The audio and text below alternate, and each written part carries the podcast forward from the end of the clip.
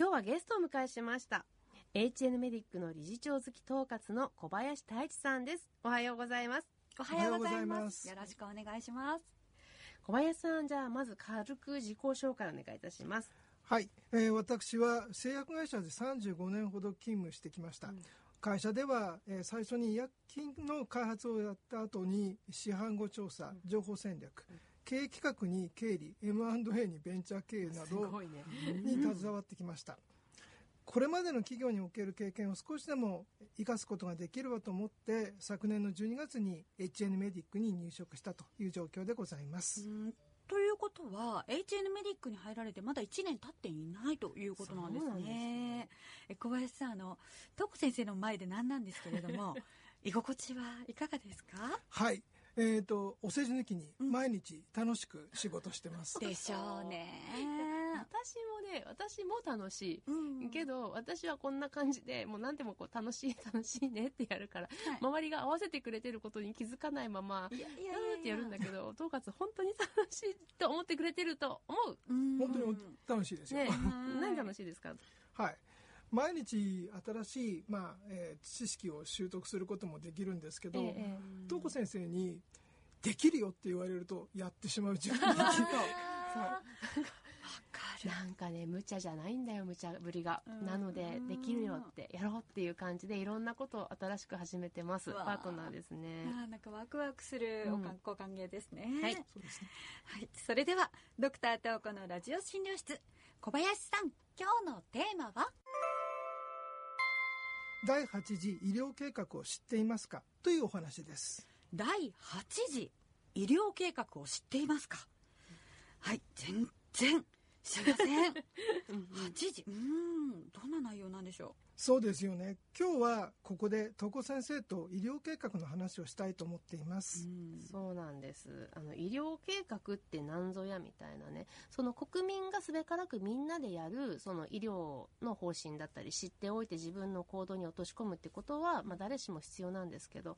じゃあ病院側中の人の私たちがこれをどうやって日々の実務に落とし込んでいくのかこれってすごく難しいことなんですよ、それをやりたいの、はい。うん、やらなきゃいけないの使命感を持って、なので今日ダン小林さんを呼びしたということですね。はい。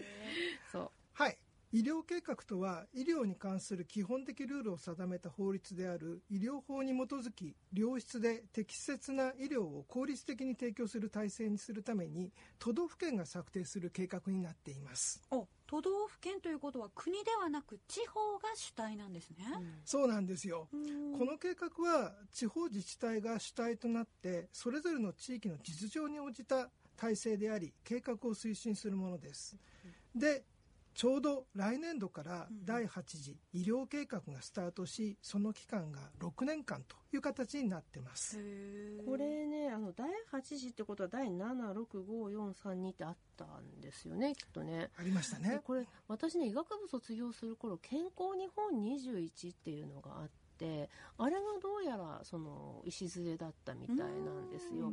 なんかその刻んで日本という国がどういった問題があってどういったふうに解決していくかっていう課題を更新しながら対策していくっていう感じの流れの第8っていう数字なんですって。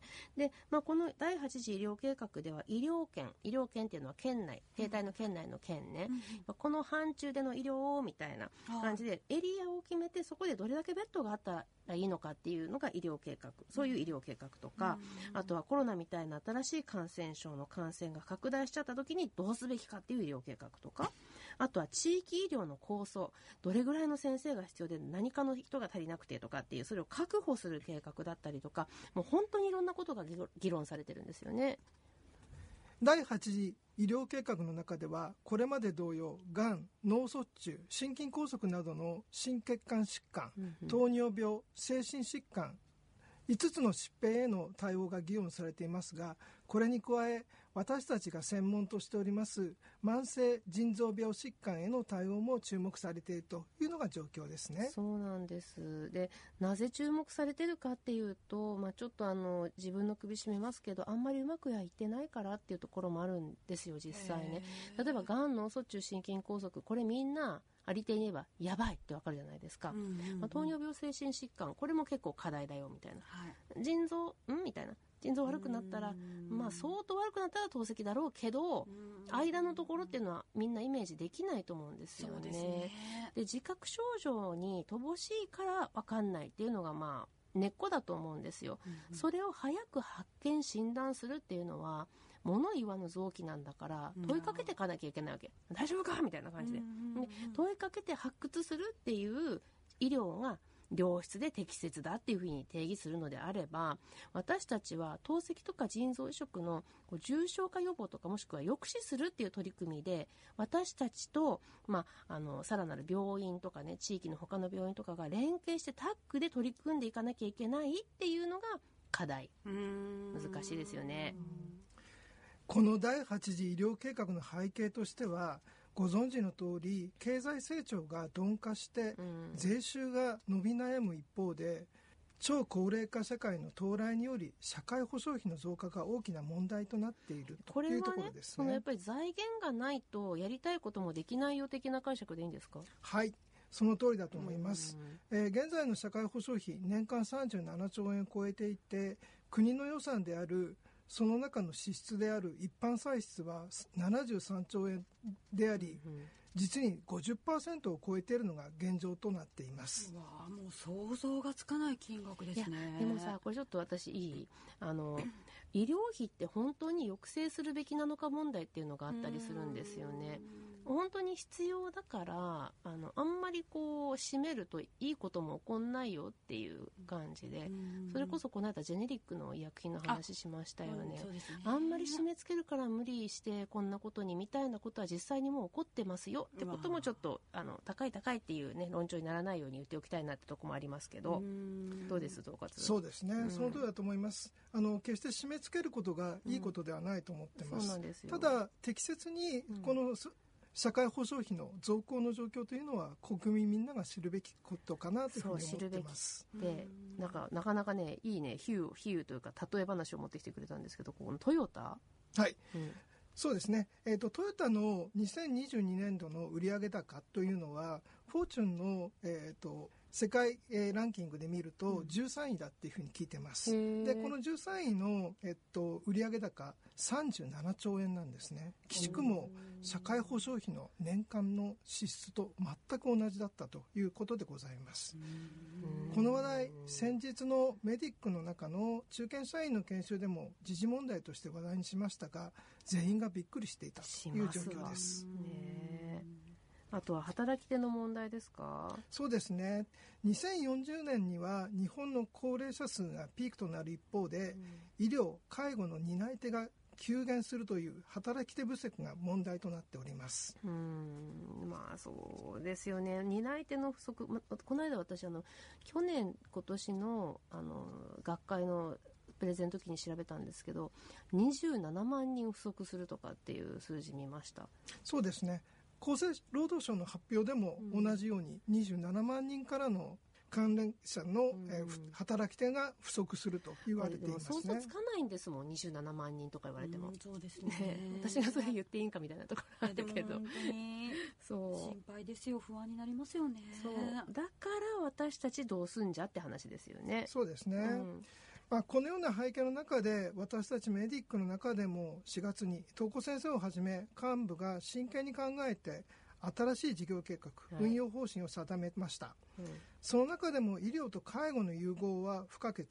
患者さんに必要なサービスがなければ私たちが新しく創造していこうということに取り組んでいる状況にあります。そうなんですよ。ここまでが医療ここから介護お願いとかっていうことになりがちな私たちに自ら警鐘を鳴らす。そう。だけど何でもかんでもやってあげればいいわけじゃないんですよ。はしご外すことになっちゃうからやって半端にやってやめちゃったらね。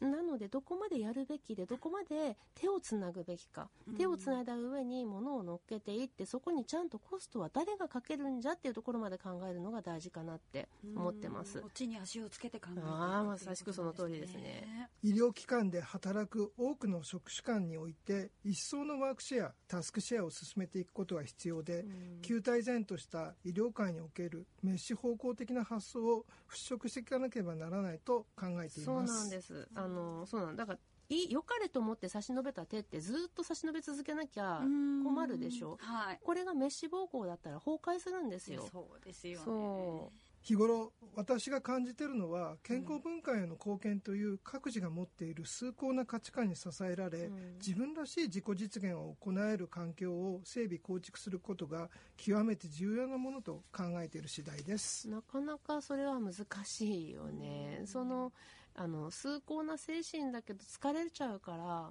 無理していれば。うん。だから無理ないってよく無理のない働き方とか無理のない計画って言うけれども、はい。やってる人間が無理に気づいてなきゃ無理は無理なんですよ。やっちゃってるっていうことがあるんですね。そう。だから本音の話どうやっていけばいいんだっていうことを私たちは今考えていてかつ自分たちがやりがいを持ってこれをビジョンとして掲げてそれを実動にどう落とし込むんだってことは私がこんな言ったって、まあ、言うだけに過ぎないんですよ。実際に医療の現場で働くみんなが自分の手をどう動かしたらいいんだっていうところまであの求めると。でその陣頭を取ってるのが統括だと。結構大変ですよね。ワークショップいっぱいやってますよね。ありがとうございます。理事長に葉っぱかけられてそうそう。ワークショップ2つぐらいやらせていただいてますけど。そうなんですよ。でも楽しいで楽しいですよ。楽しいですよね。結構やっぱりみんなの課題を発掘したり生まれてくるものもたくさんあって毎回産声を聞いてますね。ということで来週は無理なく無理をしないようにするためにはシェアですね。ワークシェア医療機関における職種間のシェアリングの取り組みについて引き続き小林さんにお話を伺いたいと思います。今日は HN メディックの理事長付き統括小林太一さんに第8次医療計画を知っていますか？というお話をしていただきました。小林さんありがとうございました。ありがとうございました。ありがとうございました。